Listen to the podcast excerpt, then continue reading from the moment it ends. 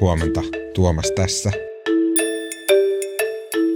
Eilen tiistaina oli yksi kireimpiä uutispäiviä, ehkä pandemian ohella mahdollisesti lähes vuosikymmeneen.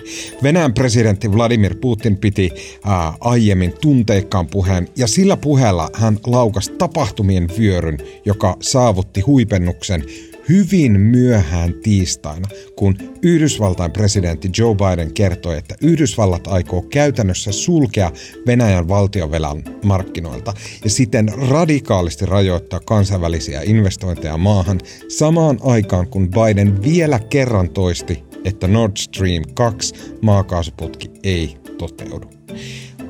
Helsingin Sanomien uutistoimittaja Anni Keskiheikkilä seurasi koko historiallisen päivän. Mutta ennen sitä, tänään on tulossa lukuisia uutisnotifikaatioita lähinnä Ukrainasta, mutta kenties keskeisimpänä tänään noin kahdelta iltapäivällä pääministeri Sanna Marin antaa ilmoituksen ulko- ja turvallisuuspoliittisesta tilanteesta eduskunnalle.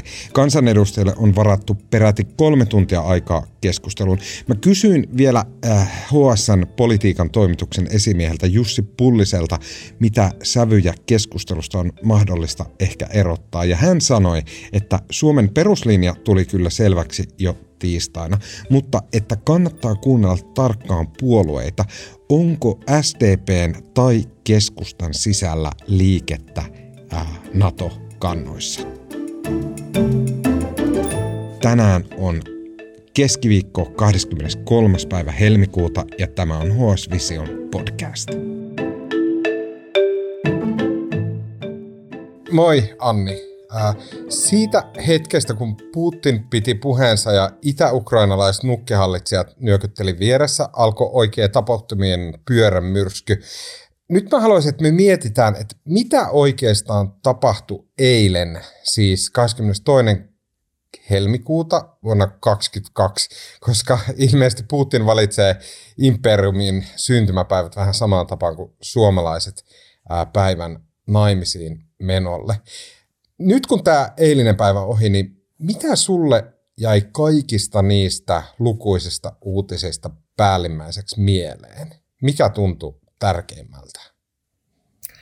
No joo, tota Putinin maanantaista puhettahan tulkittiin lännessä huolella ja päivän sanahan oli uutisoinnissa pakotteet, mutta kyllä sieltä saatiin samalla tiivistä uutisvirtaa Venäjän puolelta, että tässä nyt on odoteltu, että siirtääkö Venäjän joukkoja on separatistialueille, mutta ainakaan vielä, vielä tiistaina illalla sitä ei ollut tapahtunut. Mutta Putin tässä päivän mittaan teki kuitenkin tavallaan esitöitä. Eli, eli sai tähän niin kutsuttuun rauhanturvaoperaatioonsa separatistialueilla luvan Duumalta ja parlamentin ylähuoneelta.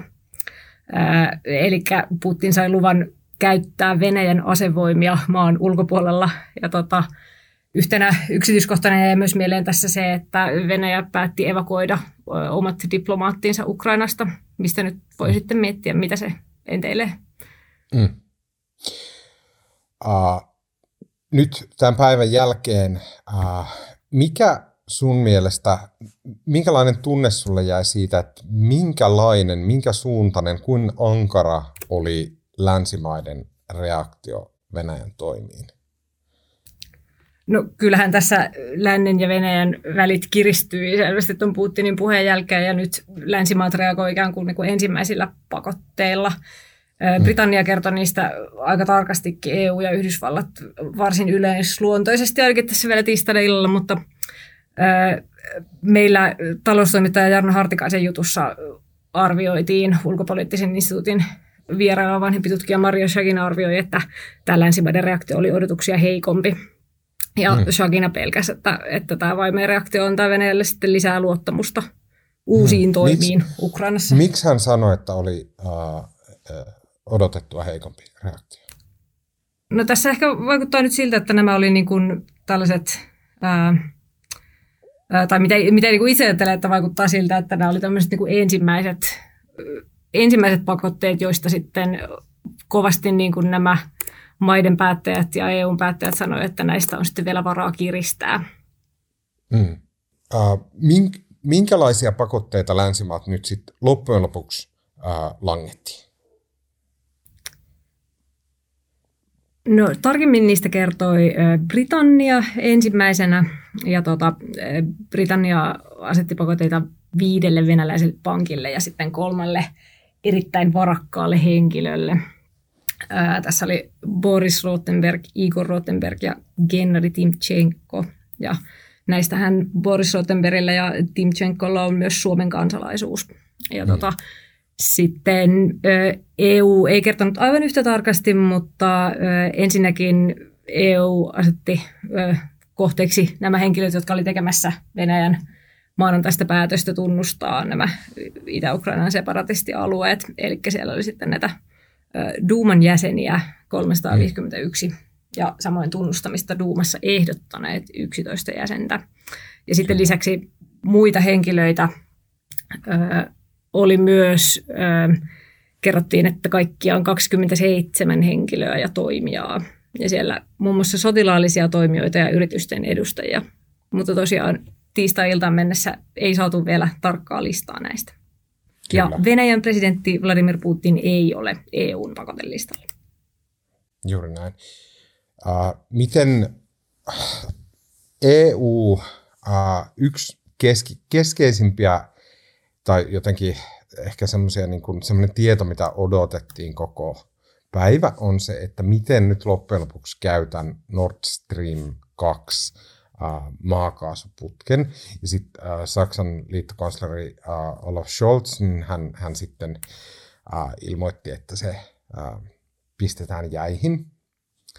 Minkälaisia reaktioita tämä aiheutti uutisdeskissä?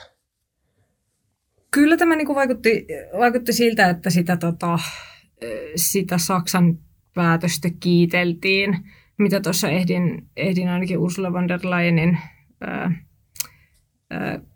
puhetta niin kuin vilkasta, niin vaikutti siltä, että hänkin tätä, niin kuin, tätä sillä tavalla tuki. Ja siltä se niin kuin mun, mun mielestä ainakin vaikutti.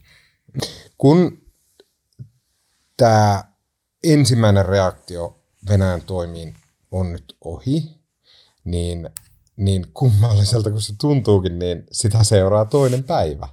Ja toiset reaktiot Venäjän toimiin, kenties Venäjän vastareaktiot ja näin päin pois. Onko sulla minkälainen käsitys, että äh, kun nyt alkaa äh, tavallaan toinen päivä äh, Venäjän ähm, Venäjän, miten se sanot, rauhanturvaoperaation alun jälkeen, tuo oli todella isoissa lainausmerkeissä, niin mitä meillä on odotettavissa nyt joko nyt kakkospäivänä tai sitten tässä lähitulevaisuudessa? No tota, tuosta keskiviikkoyöstä ja keskiviikkopäivästä nyt odotetaan edelleen lisätietoja näistä USA ja EUn pakotteista. Niistä tosiaan kerrottiin vasta, vasta aika vähän. Se, se tietysti kiinnostaa ja to, toki tässä tosiaan, niin kuin sanoin, jatkuvasti on, on odotettu sitä, että siirtääkö Venäjä näitä, näitä joukkoja separatistialueille ja nyt se Putin on, on ikään kuin tehnyt ne valmist, valmistelut, sa, saanut luvan ö, Duumalta ja parlamentin ylähuoneelta ja sitten ikään kuin varmaan omasta mielestään niin kuin saanut, luonut tämmöisen oikeutuksen sellaiselle, mutta tota, mm. se, sitä nyt toki sitten katsellaan, että koska se tapahtuu vai, vai mitä tässä on, että niin, hämmentävä mm. tilanne ja paljon, paljon pientä uutista kyllä pukkaa koko ajan. Kyllä.